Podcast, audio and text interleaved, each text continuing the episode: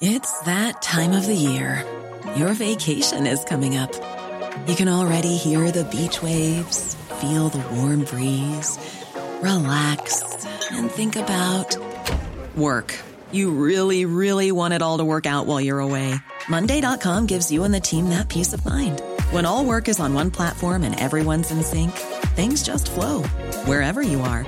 Tap the banner to go to Monday.com.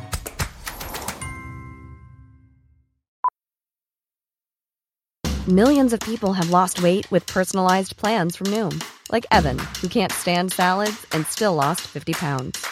Salads, generally, for most people, are the easy button, right? For me, that wasn't an option. I never really was a salad guy. That's just not who I am. But Noom worked for me.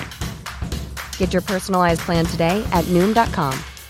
Real Noom user compensated to provide their story. In four weeks, the typical Noom user can expect to lose one to two pounds per week. Individual results may vary.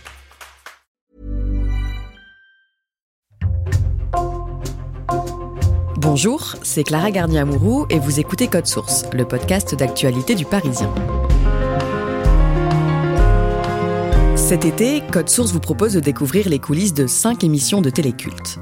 Aujourd'hui, pour notre premier épisode, la Star Academy. Émission de télé-réalité musicale phare du début des années 2000, la Starac a longtemps réussi à transformer de jeunes apprentis chanteurs en stars, jusqu'à sa disparition des écrans en 2009. Mais en octobre dernier, la Starac a fait un retour remarqué sur TF1 plus de 20 ans après sa première édition. Kevin Boucher et Benjamin Meffre, journalistes médias au service culture du Parisien, racontent comment la Starac a réussi son comeback.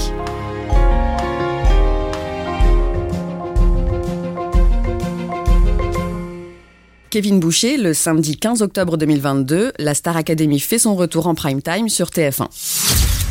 C'est le grand retour tant attendu de la Star Academy. Un événement qui se prépare dans l'effervescence au studio 5 de la Plaine Saint-Denis à quelques heures du direct. Voilà, on est en coulisses, la pression monte, nos 13 nouveaux élèves sont en pleine répétition et se préparent car ils vont tout donner pour vivre leur premier pas sur scène. Vous êtes dans les coulisses, racontez-nous à quoi ça ressemble. En arrivant sur le plateau, les visages sont tous souriants. On revoit le logo de la Star Academy sur ce plateau noir laqué.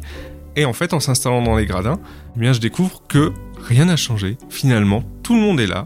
Il y a Karima Charny, qui est co-animatrice de l'émission, qui est aussi une ancienne élève. Elle a participé à la saison 4 en 2004, tout comme Lucie Bernardoni, qui est présente sur le plateau et qui laisse échapper quelques larmes d'ailleurs en voyant arriver ces nouveaux candidats. Les équipes finalement sont toutes les mêmes. Les producteurs sont les mêmes. Mathieu Vergne était là aussi en 2001 pour la première Starac. Les équipes de la communication de TF1 ont toutes démarré aussi avec la Star Academy. Je retrouve euh, Jennifer qui monte sur scène puisque c'est la toute première gagnante. Elle revient pour accueillir cette nouvelle promotion. Et ils lui ont réservé d'ailleurs une petite surprise lors des répétitions. Elle fait un medley, un mix de ses plus grands tubes. Et derrière elle passent de nombreuses images d'archives de la Star Academy. Elle n'était absolument pas prévenue. Et du coup, pendant ces répétitions, ça l'a un peu bouleversée. Elle s'est arrêtée deux, trois fois pour essuyer ses larmes. Mais elle était vraiment très touchée. Et de toute façon, il y avait ce sentiment d'émotion, de nostalgie qui était là pour tous. Kevin Boucher, Benjamin Meffre, on va justement remonter ensemble au tout début de la Starac. On est alors en 2001 et Étienne Moujotte, le patron de TF1, cherche à lancer une nouvelle émission de télé-réalité. Pourquoi? Quelques mois plus tôt, il y a un pacte de non-agression, de non-télé-réalité qui se dessine entre TF1 et M6. Parce qu'à travers le monde, il y a un format qui s'appelle Big Brother, qui est dans tous les pays et qui est une télé-réalité d'enfermement. On met des gens dans une maison pendant X semaines, qu'on filme 24 heures sur 24, 7 jours sur 7. Et ça, la télévision française n'en veut pas. Sauf que ce pacte, eh ben, il est rompu des deux côtés. TF1 prépare dans un premier temps Colanta. M6, elle, fait le fameux Loft Story, qui est une adaptation finalement de ce Big Brother avec des jeunes qu'on enferme dans une maison pendant plusieurs semaines et qu'on filme au quotidien. 11 célibataires coupés du monde. Philippe, Laure, Aziz, Loana, Jean-Édouard. TF1 ne le supporte pas, c'est un carton phénoménal. Alors Étienne Moujotte se dit, il nous faut aussi une télé-réalité. Et c'est là qu'il décide de lancer cette fameuse Star Academy. Une académie pour devenir star. 100 000 candidatures. 16 places seulement. Qui va rejoindre la Star Academy? Alors c'est quoi le concept de cette émission? Eh bien, par rapport au loft où on enfermait des gens et on filmait juste leurs histoires d'amour et leur vie quotidienne, la Star Academy a une subtilité. Cette fois-ci, on cherche des chanteurs. Ils ne sont plus dans une maison euh, à la plaine Saint-Denis, mais dans le château de Damary-les-Lys, en Seine-et-Marne. Et on les suit au quotidien dans leur vie, évidemment, mais surtout avec beaucoup d'heures de cours. On les voit prendre des cours de chant, des cours de danse, des cours d'expression scénique, pour chaque semaine aller sur un plateau de prime time et chanter et défendre leur place pour espérer devenir la star de demain. Benjamin Meffre, qui présente cette émission un animateur encore peu connu du grand public euh, et qui a tapé dans l'œil des dirigeants de TF1. Il s'appelle Nikos Aliagas. Bienvenue à tous, c'est le lancement du concours d'entrée de la Star Academy. Dans quelques semaines, la première Académie des stars rouvrira ses portes sur TF1. Il a une trentaine d'années, il est franco-grec. Jusque-là, c'était un journaliste tout ce qu'il y a de plus classique. Il a juste fait un petit pas de côté en étant chroniqueur dans l'émission de Christine Bravo, euh, Union Libre. Et donc, c'est un peu une surprise pour tout le monde qu'on lui confie un tel barnum. Il a aucune expérience en la matière. Amour, haine, amitié, rivalité, joie, peine. Rien ne vous échappera. 84 jours de compétition. Ils sont 16 à vouloir devenir star. Un seul vainqueur.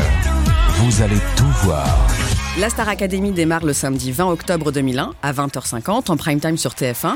Bonsoir à tous Soyez les bienvenus en direct sur TF1. Nous sommes le samedi 20 octobre. Vous avez entendu parler ces derniers temps de Star Academy. Aujourd'hui, c'est le grand soir. Et ce soir-là, sur le plateau, tout ne se passe pas comme prévu. Oui, c'est une première pour tout le monde. Il y a des cafouillages au niveau de la technique. Jeune homme, présentez-vous. Bonsoir.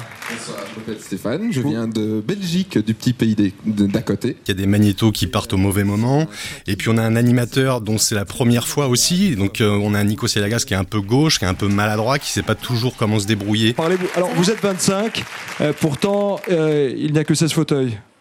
On est bien d'accord euh, et le moment est venu précisément de, désigner les, premiers élèves.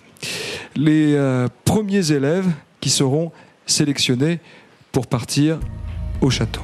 Et en plus, il n'est pas aidé par certains choix de la production. Pour rappel, à l'époque, lors de cette première, il y a 50 candidats présélectionnés sur le plateau. Chaque candidat a un foulard d'une couleur soit blanche, soit bleue. Et à un moment de l'émission, Nico Salagas va ouvrir une enveloppe et dévoiler quelle couleur est la couleur de ceux des candidats qui vont finalement intégrer le château.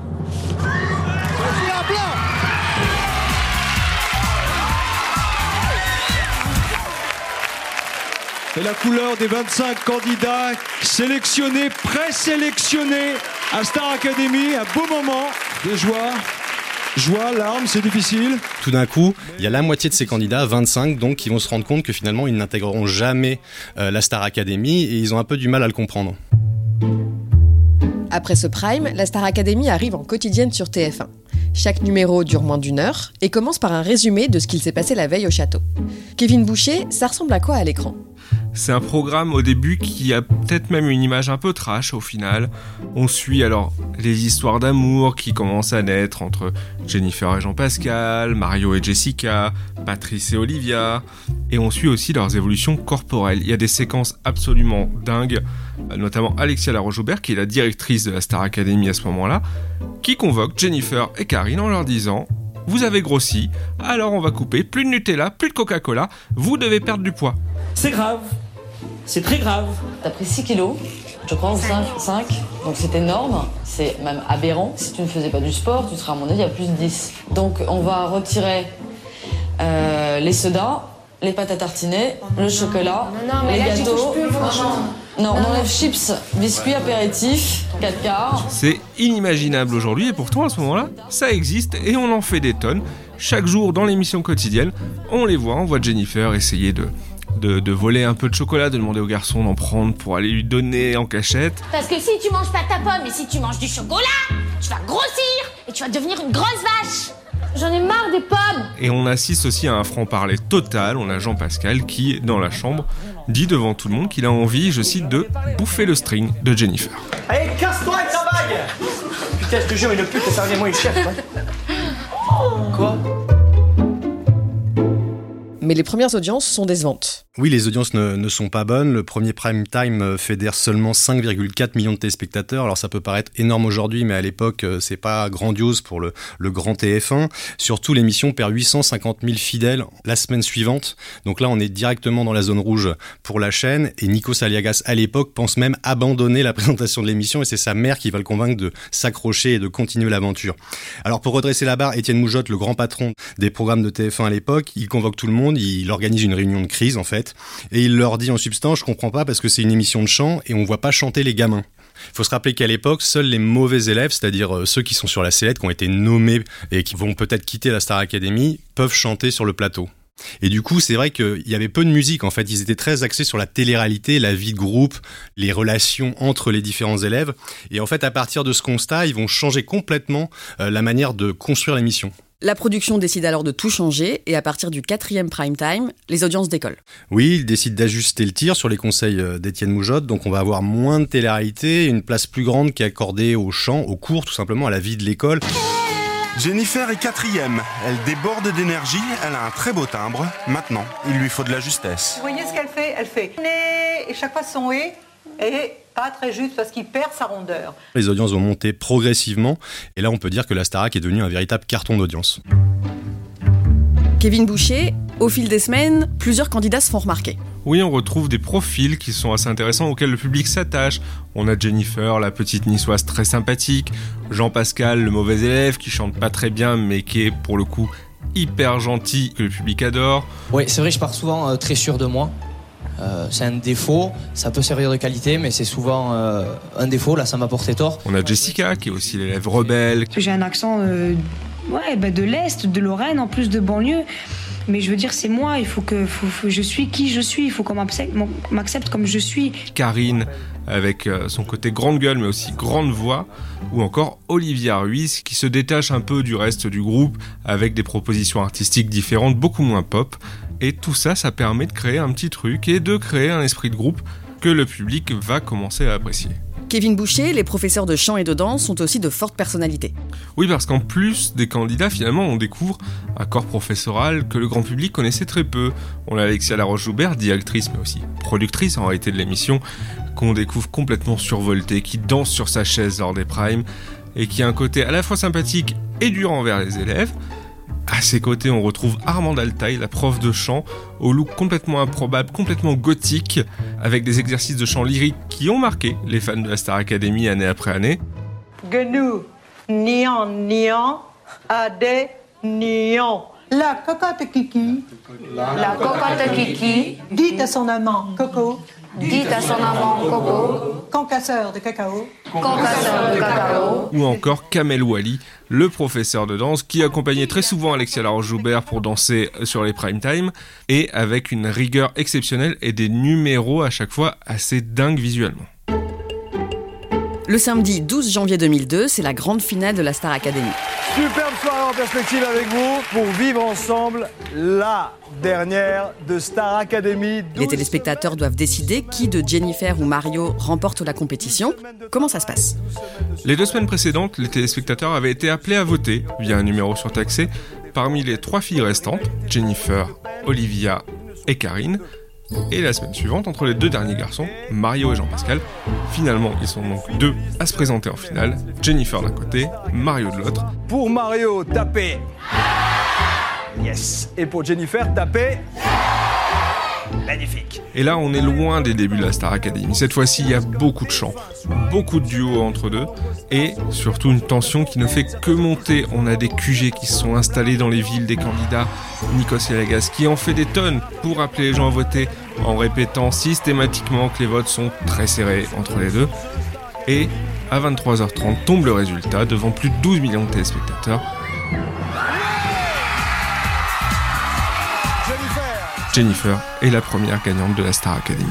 Jennifer remporte 1 million d'euros, un contrat de disque avec la maison de production Universal et une tournée dans plusieurs villes de France. Comment ça se passe pour elle après sa victoire? C'est un gigantesque tourbillon médiatique. Le soir de sa victoire, elle ne dort quasiment pas de la nuit. Elle va enchaîner des dizaines d'interviews derrière. Quel bonheur, j'en profite, j'en profite à fond. Et même si je suis fatiguée, je, je garde le sourire et un petit peu de pêche parce que vraiment, je vis ça à fond.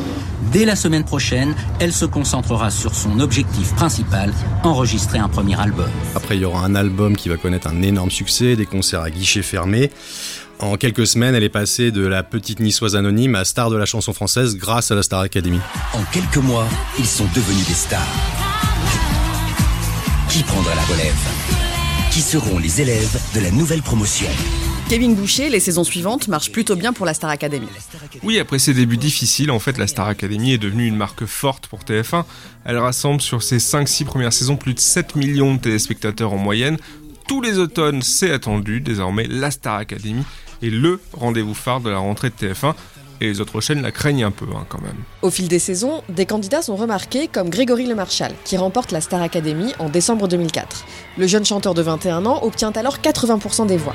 La Star Academy 4 a été remportée par Grégory Et il émeut les téléspectateurs en racontant son combat contre la mucoviscidose, une maladie génétique des poumons dont il meurt trois ans plus tard, en avril 2007.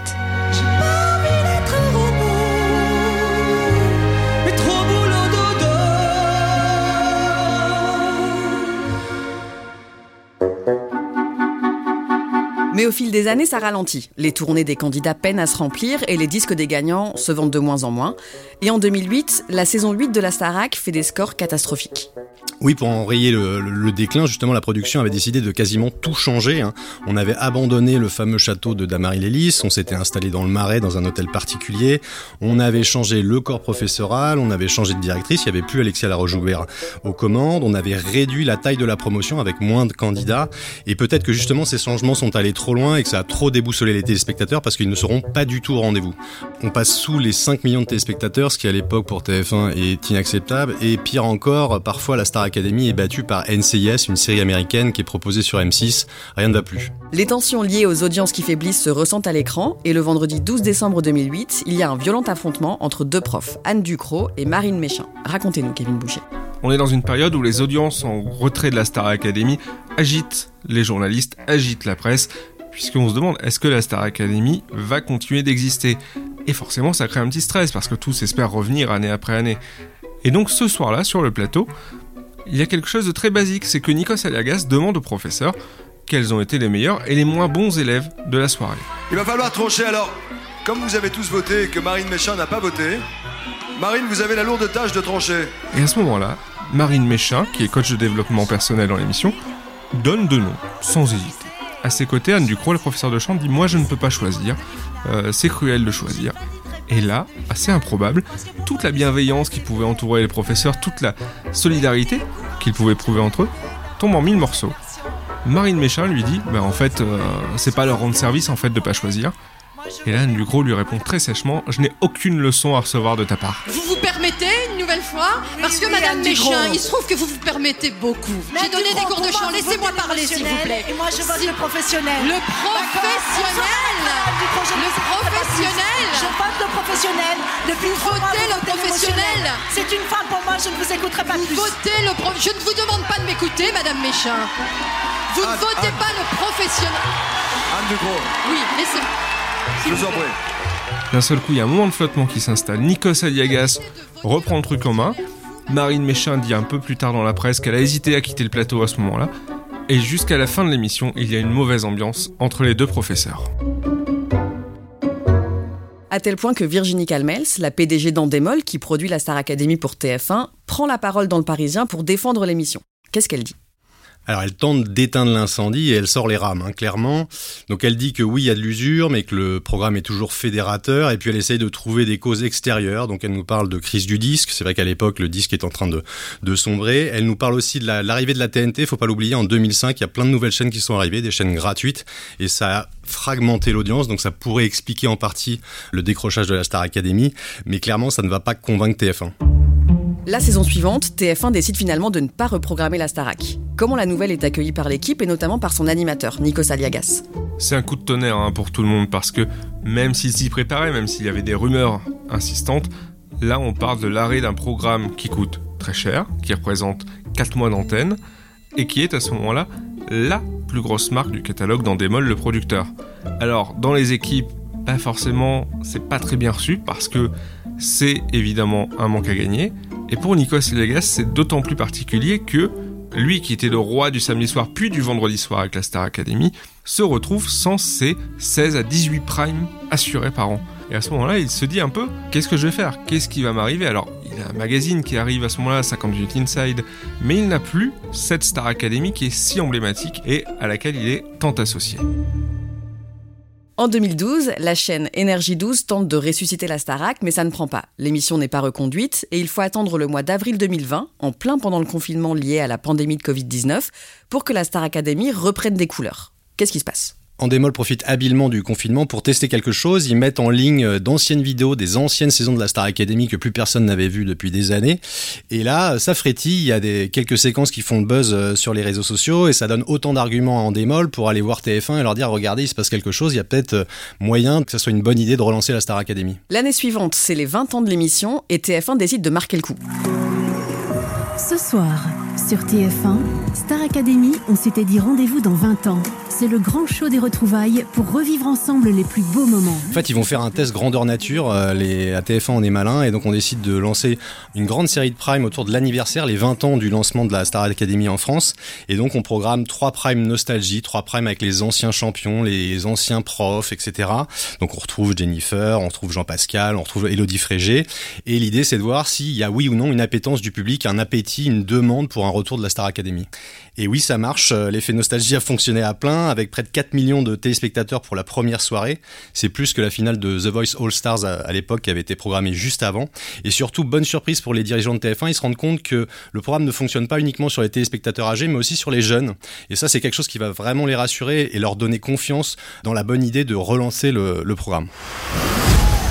Star Academy, l'école la plus célèbre, rouvre ses portes pour une nouvelle saison prochainement sur TF1. Benjamin Meffre, on en vient à l'année 2022. Après 14 ans d'absence et ragaillardi par ses bons scores des émissions 2021, TF1 décide de faire revenir la Star Academy. Comment se prépare ce retour? Il se prépare très rapidement, il faut se remettre dans le contexte. On sait qu'on a la Coupe du Monde de football qui arrive à la fin de l'année, donc en fait les dirigeants de TF1 ils ont très peu de temps pour monter la nouvelle euh, saison de la Star Academy, ils auront très peu de temps pour la diffuser. Donc très tôt ils décident de partir sur une saison très ramassée, de 6 semaines à peu près, 7 prime, ce qui permet en plus de limiter le risque, donc c'est double avantage.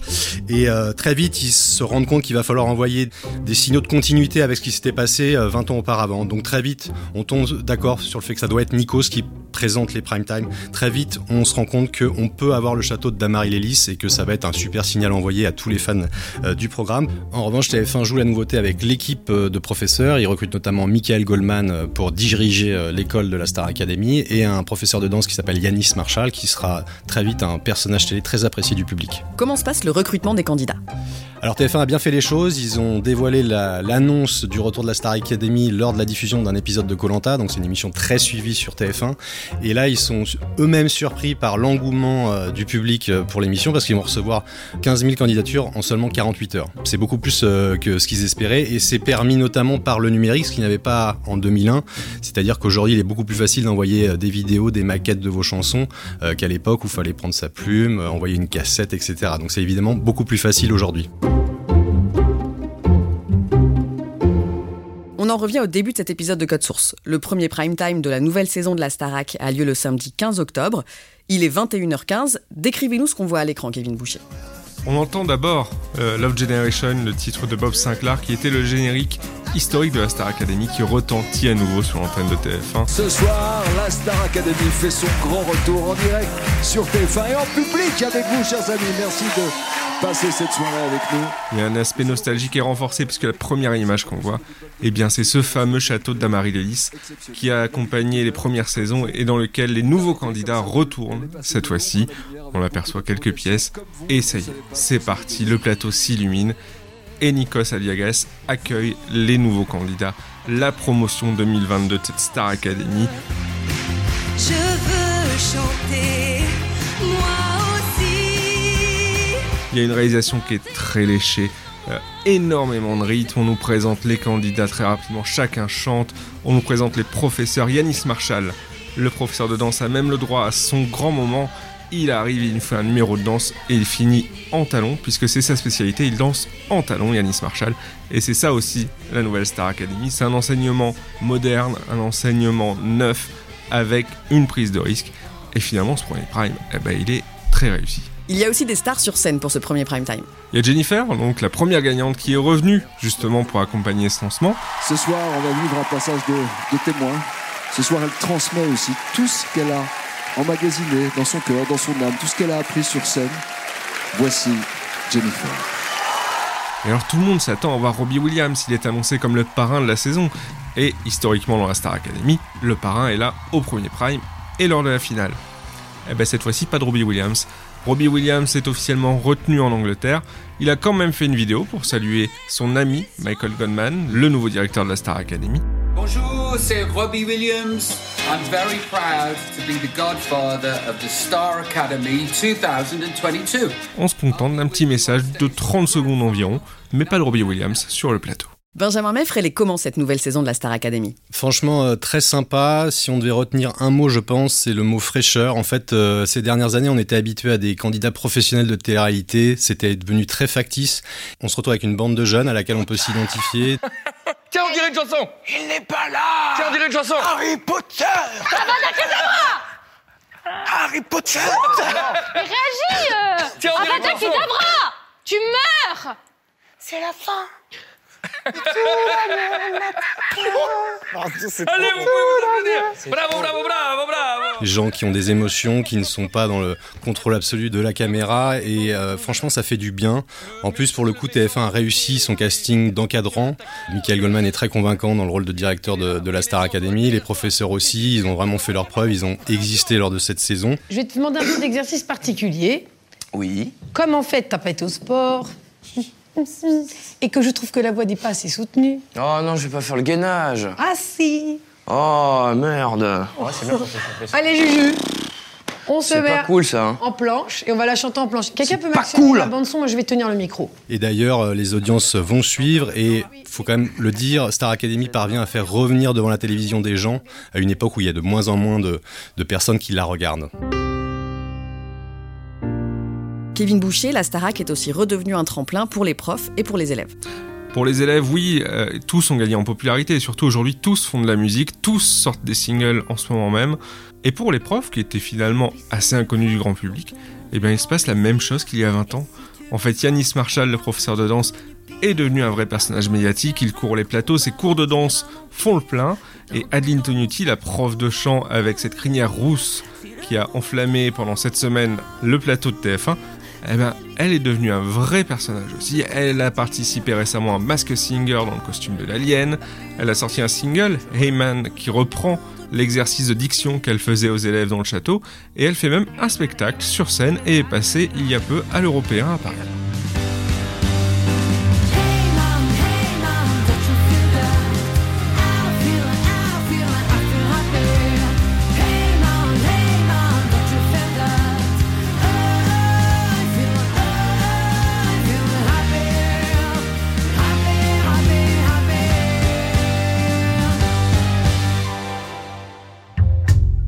Merci à Kevin Boucher et Benjamin Meffre. Cet épisode de Code Source a été produit par Julia Paré, Emma Jacob, Raphaël Pueyo et Thibault Lambert. Réalisation Pierre Chaffanjon. Code Source est le podcast quotidien d'actualité du Parisien. Nous publions un nouvel épisode chaque soir de la semaine, du lundi au vendredi. N'oubliez pas de vous abonner sur une application audio pour nous retrouver facilement. Vous pouvez aussi nous écrire à codesource